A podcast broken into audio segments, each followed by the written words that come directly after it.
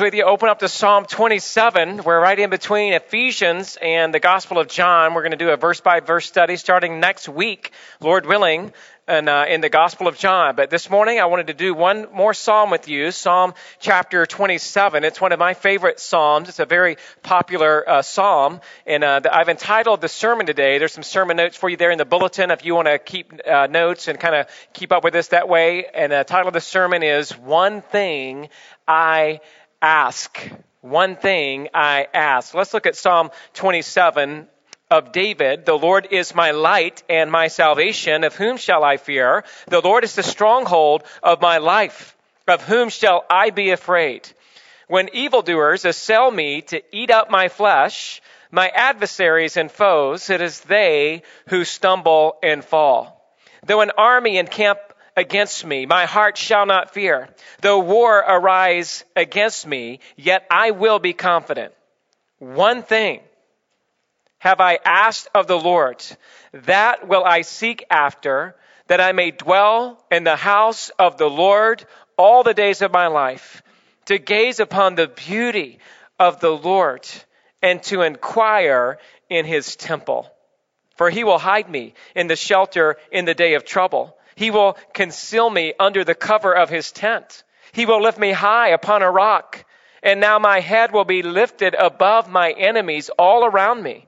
And I will offer in his tent sacrifices with shouts of joy. I will sing and make melody to the Lord. Hear, O Lord, when I cry, cry aloud. Be gracious to me and answer me. You have said, Seek my face. My heart says to you, Your face, Lord, do I seek. Hide not your face from me. Turn not your servant away in anger. O you who have been my help, cast me not off. Forsake me not, O God of my salvation. For my father and my mother have forsaken me, but the Lord will take me in. Teach me your way, O Lord, and lead me on a level path because of my enemies. Give me not up to the will of my adversaries. For false witnesses have risen against me and they breathe out violence. I believe that I shall look upon the goodness of the Lord in the land of the living. Wait for the Lord. Be strong and let your heart take courage. Wait for the Lord. Father, we bow our heads and our hearts before you this morning. We thank you for Psalm 27. God, we thank you for a great reminder that it's really one thing we should ask of the Lord.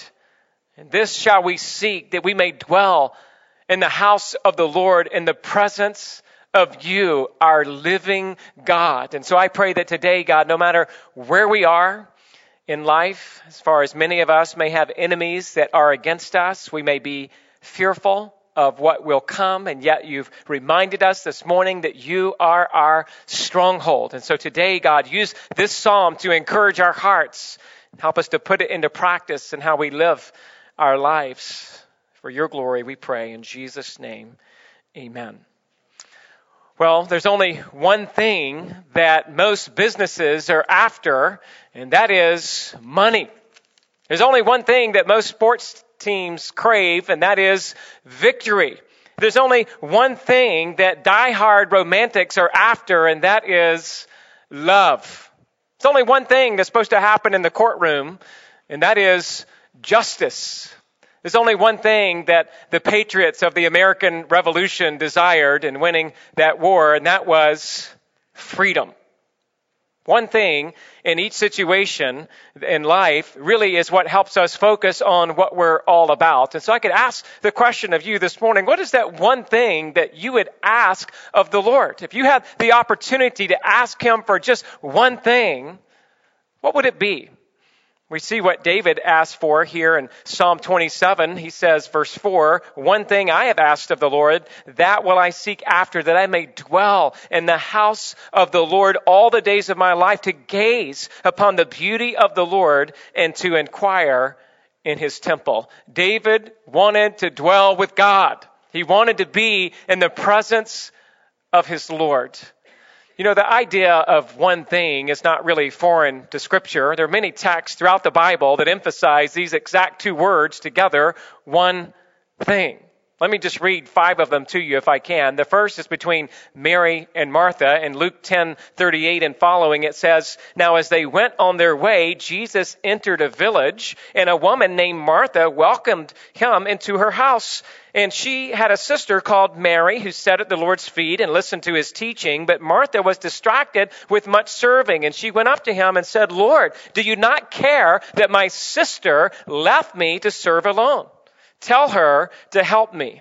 But the Lord answered her, Martha, Martha, you are anxious and troubled about many things, but one thing is necessary. Mary has chosen the good portion, which will not be taken away from her. The emphasis again, one thing Mary desired was to be in the presence of the Lord.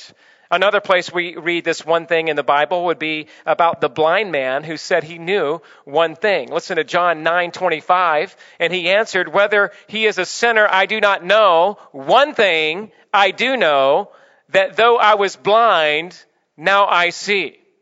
See, this blind man didn't know everything about Jesus, but he knew for a fact that he used to be blind, but now he could see. There's another one thing that Jesus said to the rich young ruler that he must do in order to achieve eternal life.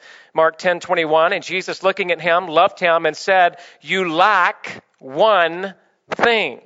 Go, sell all that you have and give to the poor, and you will have treasure in heaven and come and follow me." Jesus is emphasizing to him basically, you lack de- total devotion to Christ. You're still distracted with too many things. Go sell all that you have. That's the one thing that you lack.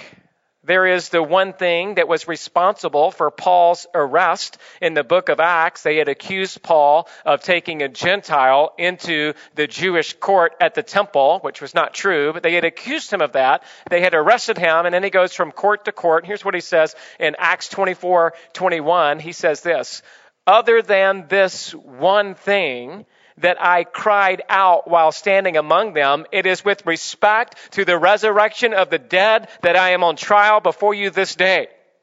In other words, Paul says, look, they may be accusing me of taking a Gentile into the Jewish court in the temple. But the really, the one thing of why I've been, uh, of why I've been arrested is because of my testimony of the resurrection of the dead. His testimony of the gospel of Jesus Christ. That's the one thing that truly got Paul arrested. And then maybe the most famous one thing in the New Testament would be Paul in his book to the uh, Philippians where he writes this in Philippians 3:13, brothers, I do not consider that I have yet made it my own, but one thing I do, forgetting what lies behind and straining forward to what lies ahead, I press on toward the goal for the prize of the upward call of God in Christ Jesus. So Paul again emphasizes just one thing I do, forgetting what is behind, straining toward what is ahead. I want to see Jesus. I want to be with Christ. So what is the one thing in your life today that God would point out to you. Maybe there's one specific sin, like what Jesus pointed out to the rich young ruler, that is keeping you from tasting the intimate relationship with Christ. Maybe you're here and there's just one thing that's in the way. It could be, a, again, a particular sin. It could be a certain habit. This morning we see what David asked for. The one thing his heart desired was to be in the presence of God, to worship Him in his temple. And my question would be, can you say that about yourself today, honestly? One thing, if you were to ask of the Lord, what would it be? Let me give you just a couple of introductory thoughts before we get to our outline about Psalm 27. Uh, we know that Psalm 27 was written by David. If you have the ESV, it says in the superscript of David. If you have an NASB before you this morning, it says a Psalm of David. But if you notice, a Psalm is in italics, meaning it may not be there in the most original manuscripts. And so we know David wrote this Psalm. We know that David uh, wrote it as, as he displays a heart for God, but we don't know exactly when it was written. Some say that it was written when he was on the run from Saul. Others say it was after he was already King David and he's running from his son Absalom. One hint about which one of those two may be more accurate is that if you look at the Septuagint, which is the ancient Greek translation of the Old Testament, it adds to the superscript by saying of David before he was anointed So there's one clue there, at least in the Septuagint. It says before he was anointed, not referring to before his anointing in Bethlehem, but maybe before his anointing, meaning before he fulfilled the anointing of actually becoming king. And so if that's right, then it's more likely that he was running from Saul before, uh, before he ever became king is when maybe this particular psalm was penned. Uh, throughout the six month uh, uh of preparation for Rosh Hashanah in the new year, the Jewish practice is to read Psalm 27 throughout the entire month. It's so important to the Jewish people that they recite this uh, during that special month. It's also to be noted that uh, between the the, uh, the, preparation for Rosh Hashanah, again the new year for the Jewish calendar, and Yom Kippur, the Day of Atonement, which takes place in the seventh month, there are ten special holy days set apart, and they're called the days of awe. And during those days of awe, the Jews to this day would read this particular psalm as they long to be in the presence of God. And there's really only one thing the Jewish mindset is missing, and that is you can't be in the presence of God without Christ. You can't dwell in the temple of God without knowing Christ. You can't be close to Almighty God without knowing Christ. And so as you read Psalm 27 this morning, know and understand that for us to apply these principles in our life as new covenant believers, you must think of that as being approaching God through the person and work of Christ. And so let me just break this psalm down to, for you, if I can, in four simple parts as we look at it today. Number one, there in your outline is this be confident in the protection of the Lord. Be confident in the protection of the Lord. And your first blank would be this the Lord will deliver you. The Lord will deliver you. Verse 1 The Lord is my light and my salvation. Whom shall I fear? The Lord is the stronghold of my life. Of whom shall I be afraid? Believe it or not, this is the first time in the Bible where God is referred to specifically as our light. There is no other direct place in the entire Old Testament where God is referred to directly as light. Now I know you find that hard to believe. The other passages that come close would be Psalm 18:28 where it says, "For it is you who light my lamp." Psalm 104 verse 1 says, "Bless the Lord, O my soul, O Lord, my God, you are very great. You have clothed me with splendor and majesty, covering yourself with light." Psalm, or excuse me, Isaiah chapter 10, verse 17, the light of Israel will become a fire. Psalm, or excuse me, Isaiah again, 60, verse 1 says, Arise, shine, for your light has come. Now, those are the closest other Old Testament verses that talk about God in a roundabout way as referring to him somehow be associated with light, but this is the only verse in the entire Old Testament where it specifically says that God is light. And notice in verse 1, not only does it say that the Lord is light, David says, He is my light. There is a personal pronoun giving here. David is not referring generically to the God of Israel. He is referring specifically to his God, his deliverer. He has an intimate relationship with God. Which begs the question this morning when you refer to God as you speak of Him with your friends, when you talk of Him in prayer, do you refer to God as this great being outside of your comprehension, which you can only refer to with a third person pronoun? Or do you refer to Him with an intimate knowledge that's been revealed to you by the grace of God, where you could say this morning, God is my light. He is my salvation. The word salvation there also a reference to deliverance as David is on the run, possibly from Saul, but he knows that God is his light and that God is his salvation. And again, we see that word light all over the New Testament in the person and work of Christ. John 1 4, in him was life and the life was the light of men. John 1 5, the light shines in the darkness. John 8 12, and again, Jesus spoke to them saying, I am the light of the world. And so today, in the New Testament, in the New Covenant, we can experience that we have a light, that we have a light in the person and work of Christ. Not a generic God out there, not even the Jewish God of yesterday, if you will, but the God of yesterday, today, and forever, who revealed himself most clearly in the person and work of Jesus Christ, who is the light. Light gives life. Light provides knowledge and understanding. Light dispels fear. It, it's in the Treasury of David, Spurgeon's well-known commentary on the Psalms, where he writes this, quote, After conversion, our God is our joy, comfort, guide, teacher, and in every sense, our light. He is light within, light around, light reflected from us, and light to be revealed to us.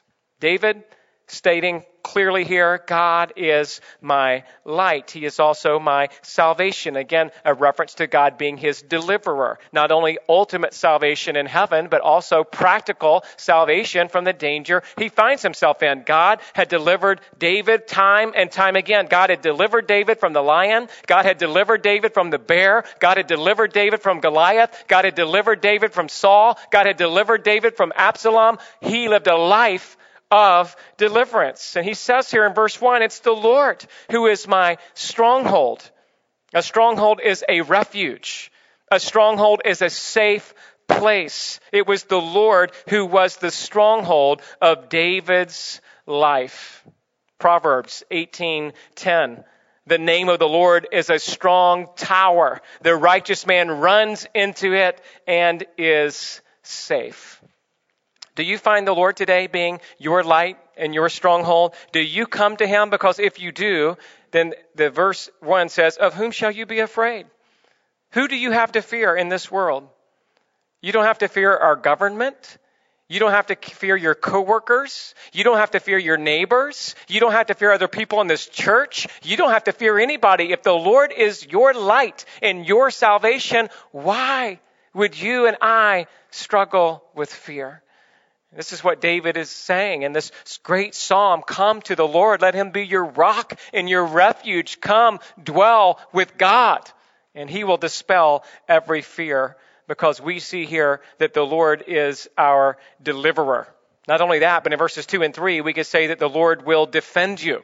He will defend you. Verse 2 says, When evildoers assail me to eat up my flesh, my adversaries and foes, it is they who stumble and fall. That word assail means to come near. He's just simply saying when evil people come near me, they try to devour me. They try to eat up my flesh. It is a dog eat dog world. They want to see me stumble. They want to see me fall. The media can't wait to get their hands on another Christian leader who goes down and they want to eat him up. And yet David says, you know what? As long as I'm walking with the Lord, as long as he's my light, and as long as he's my salvation, guess who's going to stumble and fall? According to verse 2, it's not going to be me. Not if I'm walking in God, not if He's my refuge. It's they who stumble and fall. They'll get tripped up in their own sin. Their day is coming. It may seem like they're having a lot of fun right now, but at some point, the Bible says your sin will, what? Find you out. The consequences will come. But for the righteous man, for the woman who walks with Jesus, for the individual who's constantly repenting and putting off sinful practices and replacing it with a heart for God, living at great courage even in the midst of adversity. You may be in situations when your enemy is against you. In fact, verse 3, though an army encamp against me, you may feel sometimes the whole world is against you. You might feel like there's an army outdoor. My, my heart shall not fear, David writes. Though war rise up against me, yet I will be confident. In Jesus, you have the victory. In Him, you can be confident. Even if you're outnumbered, even if you feel like you're out of ammunition, even if you feel like you've taken blows from every side, greater is He who is in us than He who is in the world. Don't be afraid this morning. Keep trusting in God. David faced Goliath with a sling and a stone. Daniel faced the hungry lions with no weapon at all. Hezekiah faced Sennacherib and he was greatly outnumbered, but each man looked to God. And in each situation, God defended the righteous man and he upheld him for his glory, which is why David says here in verse 3, Yet I will be confident. He's saying here, I will trust in God. In fact, the verb there to be confident could also be translated as to trust. It's an active trust he has in God. Are, are you trusting in God today? Are you confident in God today? Do you believe Romans 8, 28, 31 today? What then shall we say to these things? If God is for us, who can be against us. Even if you're just one person, one person with God is a majority. Don't fear today. Come to God and be confident in his deliverance of you. Not only that, but number two, we need to be consumed. Number two, we need to be consumed with the presence of the Lord. And the first blank there is seek the Lord. And here's the key verse, if you will, for me at least for this whole psalm. One thing have I asked of the Lord that I will seek after, that I may dwell in the house of the Lord all the days of my life, to gaze upon the beauty of the Lord and to inquire in his temple. I think that it's fairly safe to say that the reason that David was so confident in the Lord is because he was so close to the Lord. When you're distant from God, you get worried. When you're close to God, you see His power. When you're distant from God, you begin to be anxious. When you're close to God, you begin to have great confidence that God will come through. He had a living faith that motivated him to seek the face of God and to seek God's favor. Spurgeon writes here about the fact that David was so focused on the presence of God. He writes this, quote, divided aims tend to distraction, weakness, and disappointment. But the man of one book is eminent. The man of one pursuit is successful. Let all our affection be bound up in one affection, and that that affection set upon heavenly things. Are you divided this morning? Too many affections for too many things? Or could you say honestly, just one thing I ask of you, Lord? This I shall seek, that I could dwell in the house of the Lord. I mean, David could have asked for anything, but instead he just asked for one thing, and God gave him everything. And as you start by seeking first the kingdom of God, Matthew 6:33 and his righteousness then all these things shall be added unto you. Right? It's not the things that God gives us that we ought to be seeking. Ultimately, it's God Himself. It's not the hand of God that we should seek. It's His face. It's not the gifts of God that we long for. It's His glory. It's not the action of God that we desire to see. It's His attributes. We just want to see God. That's what David said. I just want to be with you, Lord.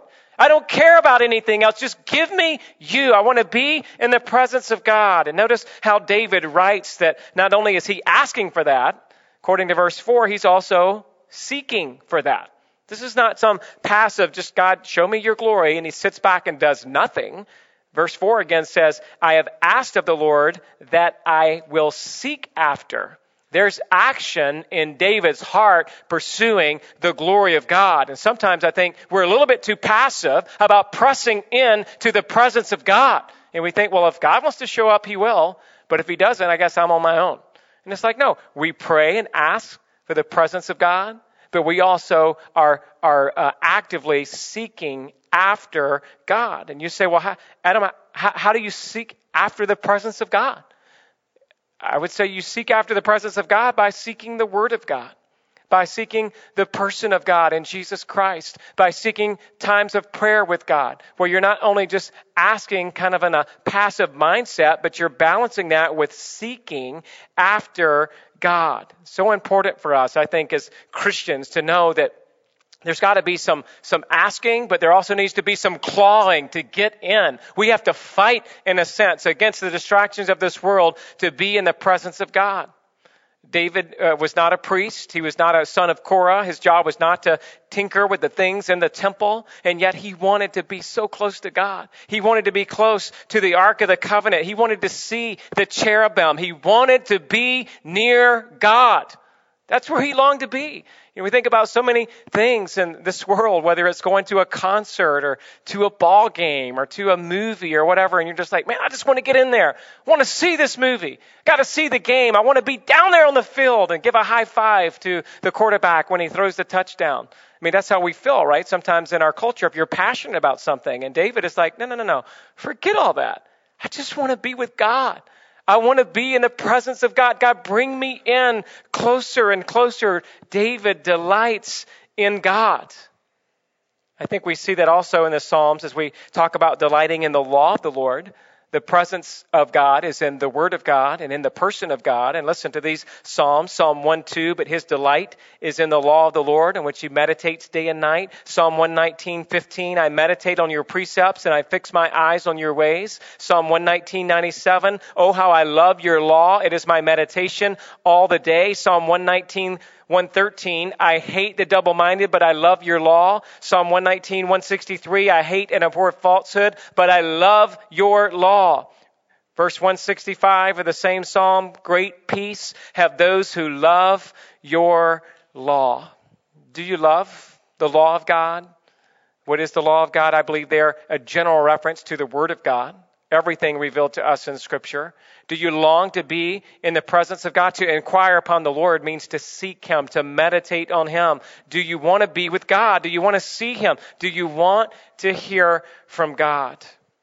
Jeremiah 29:13 says, "You will seek me and find me when you seek me with all your heart." I think that's on display in verse 4. In verse 5, your next blank, David's also encouraging us, I believe, to trust the Lord. For he will hide me in his shelter in the day of trouble. He will conceal me under the cover of his tent. He will lift me high upon a rock. And so David knows that when he is in the presence of God, he is protected from his enemies. When he's in the presence of God, he is protected from his fears. And he desires to be in the presence of God. We know that the weights of the world nearly crush us. When those times come, what do we do? Hopefully we run to the Lord, right? We don't run first to set up all of our defenses. Hopefully we run to Christ. We run to God who is our defense, who is our shelter, who is our safe place. Not only will God hide us in the shelter of his tent, he will lift us up upon a rock. I love Psalm 28. Uh, the very next psalm, verse 1, it says, To you, O Lord, I call my rock be not deaf to me, lest if you be silent to me, I will become like those who go down to the pit. And so here in verse 20, chapter 27, but again in chapter 28, he refers to God as his rock, that God places us on a rock. Yes, he protects us and he hides us from the enemy, but he also sets us up upon a rock. Listen to Psalm 61 verse 1 and following. It says, Hear my cry, O God. Listen to my prayer. From the end of the earth I call to you. When my heart is faint, lead me to the rock that is higher than I, for you have been my refuge, a strong tower against the enemy. Let me dwell in your tent forever. Take, uh, let me take refuge under the shelter of your wings. It's just a refreshing mindset here that God is our protector. He defends us. He delivers us. And C there in your outline is we should focus on worshiping the Lord. Worship the Lord. There in verse 6 it says, And now my head shall be lifted up above my enemies all around me, and I will offer in his tents sacrifices with shouts of joy. I will sing and make melody to the Lord. We see here three ways that David worships God. Just here in verse 6, he worships God with shouts of joy. He worships God with singing and making melody in his heart to the Lord. And he worships God by making sacrifices to the Lord. Uh, what a great reminder that if we want to be worshipful to God, we're making sacrifices, giving of our time, giving of our resources, saying no to the things of this world, sacrificing earthly pleasure, for eternal satisfaction in God. And we see David worshiping him with shouts of joy and again singing and making melody to the Lord. You know, it ought to be just a, a sweet song in our heart through the day. God, I just worship you. I exalt you. I, I, praise you. There ought to be hymns of the faith and worship songs that you enjoy that you're just humming and thinking about as you're constantly communing with God. The, third heading that I want to give you this morning, number three, is this be certain about the preservation of the Lord. And in verses 7 through 13, the psalm kind of takes a little bit of a change here. The first blank here into this section would be the Lord will hear you. The Lord will hear you. There's a significant mood change between 1 through 6 and 7 through 14. In fact, some have speculated that this would actually be two different psalms. But we know that there's enough literary and rhetorical and other content evidences that would really support the unity of one psalm. But notice here in verses 7 and 8, uh, he says, Hear, O Lord, when I cry aloud. Be gracious to me and answer me. You have said, Seek my face. My heart says to you, Your face, Lord, do I seek. And so we see that the voice that shouts and sings to him in worship in verse 6 can now be confident that the Lord will hear that same voice as we pray. Speaking to the Lord means seeking the Lord. David is speaking to him and he's seeking him out. And notice how God had commanded, apparently, he says, uh, verse 8, seek my face. Your heart, uh, excuse me, my heart says to you, your face, Lord, do I seek. So David simply saying, look, you commanded that I should be seeking you.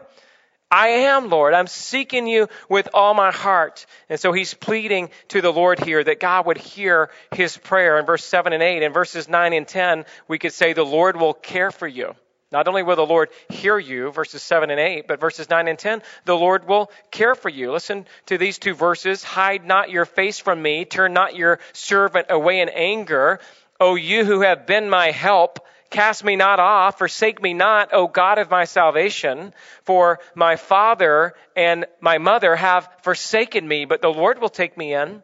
And so we see here again, he has great confidence in the care of the Lord. He pleads to the Lord, do not hide your face from me. Do not turn your servant away in anger. Do not leave me or forsake me. You are my God. His doubt is quickly swallowed up in faith when he says, O God of my salvation. Some have speculated whether or not Jesse, David's father, abandoned him at some point, or whether his mom, who's not really mentioned in Scripture, somehow abandoned David because of verse 10 For my father and my mother have forsaken me, but the Lord will take me in. Others say this could be translated if my father and mother left me. In other words, if the two people I'm closest to in the world, at least as a child, were taken from me, the Lord is my comfort. The Lord is my heavenly Father. You, you, know, few things scare a child more than the thought of becoming an orphan. I mean, I remember as a kid myself thinking if my mom and dad were out too late and they hadn't returned yet from a, a trip or from a, a date night, I'm like, oh man, what if they died? I'm going to be an orphan. What would I do? Where would I go? And he, every child has had that fear that enters into their heart. And we're reminded that with the, one of the greatest fears of life, that you would be left alone as an orphan, that the Lord will not forsake you. He will take you in. Or maybe you're here today and your parents are forsaking you because of sin in the relationship and there's conflict and you haven't talked to your mom and dad in years. You've been ostracized from the family. So many families go through relationships like that where they haven't have no meaningful relationship with their mom and dad. Well, don't fear. Today, the Lord will take you in. He will be there for you. He will care for you. And not only that, verses 11 and 12 says, He will guide you. He will guide you. Verse 11 and 12, teach me your way, O Lord, and lead me on a path, a level path because of my enemies. Give me not up to the will of my adversaries, for false witnesses have risen up against me and they breathe out violence. And so David is saying here, God, would you just guide me in your way? Would you let me live uh, my life in a way that would honor you? Keep me on a level path. That prayer for a level path has the idea of an upright path. He doesn't want to stumble and fall. He wants to walk uprightly even in the midst of adversity adversity, David is looking for a firm and a secure way uh, to walk without falling into the crookedness of sin. Uh, I love how Eugene Peterson uh, paraphrases this verse this way. He says, Show me my enemies, uh, excuse me, show my enemies whose side you're on. Don't throw me to the dogs, those liars who are out to get me, filling the air with threats. You ever been like that? You ever been in a situation where everybody is literally out to get you? They want you to go down. They want to defame your name. They tell lies about you that are not true. David says, trust the Lord. He will care for you. He will guide you. He will put you in a level path. Keep your eyes on the Lord because the last part of this point would be the Lord will sustain you. Verse 13, the Lord will sustain you. I believe that I shall look upon the goodness of the Lord in the land of the living. David is convinced that he will be with God forever. How awesome it is that we can pray these words in full confidence, absolute faith, and complete certainty because the greater Son of David, the Lord Jesus, prayed such a prayer on the cross as his enemies surrounded him, slandered him, and violently took his life. In many ways, Jesus embodied this psalm for us. Listen to how Jesus prays in Hebrews chapter 5 verse 7 in the days of his flesh Jesus offered up prayers and supplications with loud cries and tears to him who was able to save him from death and he was heard because of his reverence. And so while I'm not saying that this psalm is all about Christ directly, we understand that Jesus lived through many of the same persecutions, many of the same deferment uh, that, that, that, that, Paul, that uh, David went through, and Jesus came out on the other side trusting God, praying to God as him who lived, lived in the land of the living, right? Jesus embodied the psalm in this way. He was the greater example of one who was lifted up above his enemies, of one who did walk on the level path, of one who does live in the land of the living. You know, when I went down to pray with Judy Severance, last week, right before she went into heart surgery, I read her this psalm. And as I read her this psalm, I got to verse 13 about li- living in the land of the living, she stopped me and she asked me, Adam, what is that talking about? Is that talking about like the here and now? Or is that talking about heaven forever? What, what is the land of the living? And I gave Judy the answer I give so many if I haven't really studied it much. I'm like, well, Judy, it's probably a little bit of both. You know, a little bit of both. Like right now, we are in the land of the living. If you're in Christ, you have eternal life you, you have the abundant life right now, but ultimately that, that eternal life is, is forever in heaven. And I still think that's a fair, um, a fair assessment of that verse. I, I did study it a little bit more, and if I was to be convinced that it's talking specifically about heaven and not just life here on earth, even if you're in Christ, I would be convinced by Richard Baxter uh, excuse me, not Richard Baxter, the well-known Puritan who wrote Reformed Pastor. His name is actually Richard Baker. I would be convinced by Richard Baker. This is what he writes on this particular phrase, the land of the living. He writes this, and he takes the view it's talking about heaven. He says, Alas, what a land of the living is this? in which there are more dead than living, more under the ground than above it, where the earth is fuller of graves than houses, where life lies trembling under the hand of death, and where death hath power to tyrannize over life. No, my soul, there is only one land of the living where there is none but the living where there is a church, not a militant one, but a triumph one, a church indeed, but no churchyard because no, are, no one is dead there, nor are there any who die where life is not passive nor death active, where life sits crowned and where death is swallowed up in victory. Appreciate that perspective from Puritan Richard Baker again, that the land of the living is a place where there's no more death. Where, O oh, death, is your sting? And so David has ultimate trust in God that he will live with him in the land of the living. And this leads us to our final heading here. Number four, be convinced in the promises of the Lord. Be convinced in the promises of the Lord. Real simple. Wait for the Lord. Don't just wait passively, but we must wait in the Lord's strength. Your next blank. We must wait in the Lord's courage. We must, again, wait for the Lord. And waiting on God is not easy. Waiting for the Lord in a time of difficulty is not a pleasure. Waiting on the Lord must be us being strengthened by God and taking great courage in God. And before we get to the take home part of the sermon, I, I got to take a little bit of time, maybe a five minute illustration that I think is a modern day application of Psalm 27 in the life of the World War II missionary Darlene Deibler Rose. Her story, in so many ways, is a fulfillment in practical application of the principles of Psalm 27. Listen to it, if you will. Darlene and her newlywed husband, Russell, served as missionaries in Papua New Guinea in 1938. In due time, World War II broke out and the Japanese invaded that corner of the world and took many prisoners of war, including Darlene and her husband. Four years later, in 1948, their island had been taken by the Japanese, and the Japanese soldiers led them uh, to, a, to a camp, a prisoner of war camp, where they were together for a while until one day they suddenly came and they took all the men to a different place. Russell, her husband's last words to Darlene were this, quote, remember one thing, dear. God said that he would never leave us or forsake us. She never saw her husband again.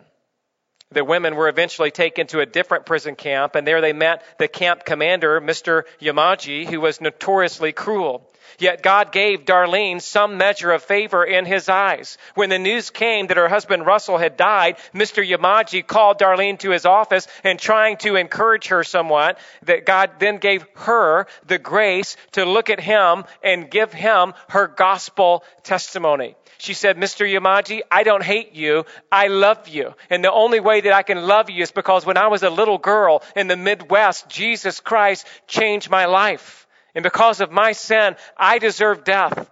And yet he's given me heaven. I came to Japan to tell these precious people about the love of Christ. And I'm here today to tell you about this message of the love of God for you.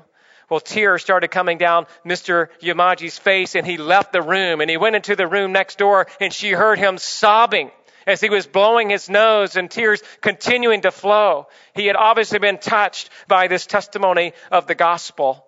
A little bit later, she got up and left the room. And sometime later than that, Darlene was arrested by the secret police and taken to another prison camp, more intense this time, where they were going to interrogate her. The conditions were horrible, to say the least. And Darlene also suffered from dysentery, uh, dysentery cerebral malaria, and beriberi.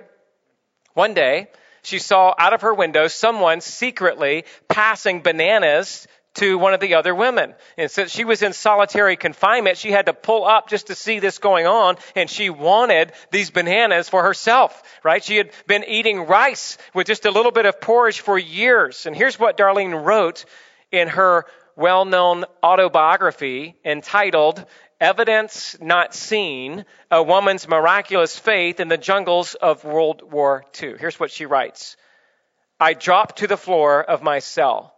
Exhausted from my efforts, I shook all over. Worse still, I began to crave bananas. Everything in me wanted one. I could see them. I could smell them. I could taste them. And I got down on my knees and said, Lord, I'm not asking you for a whole bunch like that woman has. I just want one banana. I looked up and pleaded, Lord, just one banana. Then I began to realize how could God possibly get a banana to me through these prison walls? I, I, I, would never be able to ask the guard if he helped me and it was discovered he would be punished. There was w- more of a chance of the moon falling out of the sky than one of them to bring me a banana. And I bowed my head again and I prayed, Lord, there's no one here who could get a banana to me. There is no way even for you to do it. Please don't think that I'm not thankful for the rice porridge. It's just that, well, those bananas looked so delicious. What I needed to do was to link my impotence to God's omnipotence. But I couldn't see how God could get a banana to me through those prison walls. The next day, Darlene experienced a surprise visit from Mr. Yamaji from the former prison camp. And when Darlene saw Mr. Yamaji, she wrote this, quote, I clapped my hands and exclaimed, Mr. Yamaji, it's, it's just like seeing an old friend. Tears filled his eyes. He didn't say a word, but he turned and he walked out into the courtyard and began to talk with the two officers who had conducted the interrogations. Finally, Mr. Yamaji came back to my cell. You're very ill, aren't you? He asked sympathetically. Yes, sir, Mr. Yamaji, I am. I'm going back to camp now. Have you any word for the women? The Lord gave me confidence to answer, Yes, sir. When you go back, please tell them that I'm all right. I'm still trusting the Lord. They'll understand what I mean, and I believe you do too. All right, he replied. Then turning on his heels, he left. And when Mr. Yamaji and the other officers had gone and the guard had closed the door, then it hit me. I, I didn't bow to those men. Oh Lord, I cried, why didn't you help me remember? They'll come back and beat me. Lord, please. Not back to the hearing room again. Not now, Lord. I can't. I just can't. I heard the guard coming back and knew he was coming for me. Struggling to my feet, I stood ready to go. He opened the door, walked in, and with a sweeping gesture, laid at my feet bananas. They're yours, he said, and they're all from Mr. Yamaji. I sat down in stunned silence and counted them. There were 92 bananas. In all my experience, spiritually, I've never known, this is what she writes after that, I've never known such shame before my Lord. I pushed the bananas into a corner and wept before him. Lord, forgive me. I'm so ashamed. I couldn't trust you enough to get even one banana for me. Just look at them. There are almost a hundred. In the quiet of the shadowed cell, he answered back within my heart, That's what I delight to do. The exceeding abundantly above anything you ask or think. I knew in those moments that nothing is impossible to my God. Well, what a great faith that Miss Darlene Rose had. What a great example of the application of Psalm 27. When she was in the midst of her worst place, she continued to seek the Lord. She waited on the Lord. She took heart and had great courage in Him. Maybe this last take home section will give you reason to think a little bit more. Is the Lord your light in salvation today? You can't trust in God and be delivered from the evil one if you're not walking in the light and in the deliverance of our Lord. Do you know the Lord today? Can you say honestly that He is your light and your salvation? Number two, are you asking for and seeking the presence of God? Would you be one who's just asking but not seeking? Or is there a balance to how you ask but you also seek to be in the presence of the Lord by being in the Word of God and spending time in prayer with Him? And then number three, how are you waiting on the Lord? What, what does that look like in your life? Are you desperate for Him? And are you patient? Are you taking heart and courage, waiting on the Lord? And in the meantime, just saying, God, just one thing I ask that I could dwell in the presence of the Lord all the days of my life. Let's pray together. Father, thank you for just Psalm 27. God, thank you that Psalm 27 could only be fulfilled in our life through the person and work of Christ. Thank you for the testimony of that sweet missionary lady who demonstrated trust in you in the most perilous of times. God, be with our people today as we have many who are struggling, many who are suffering, many who may be struggling with fear. And today, God, may we come to you as our light and our salvation. Just one thing that we ask of you, God, allow us to dwell in your temple, to gaze upon your beauty all the days of our life name we pray. Amen. Well, as the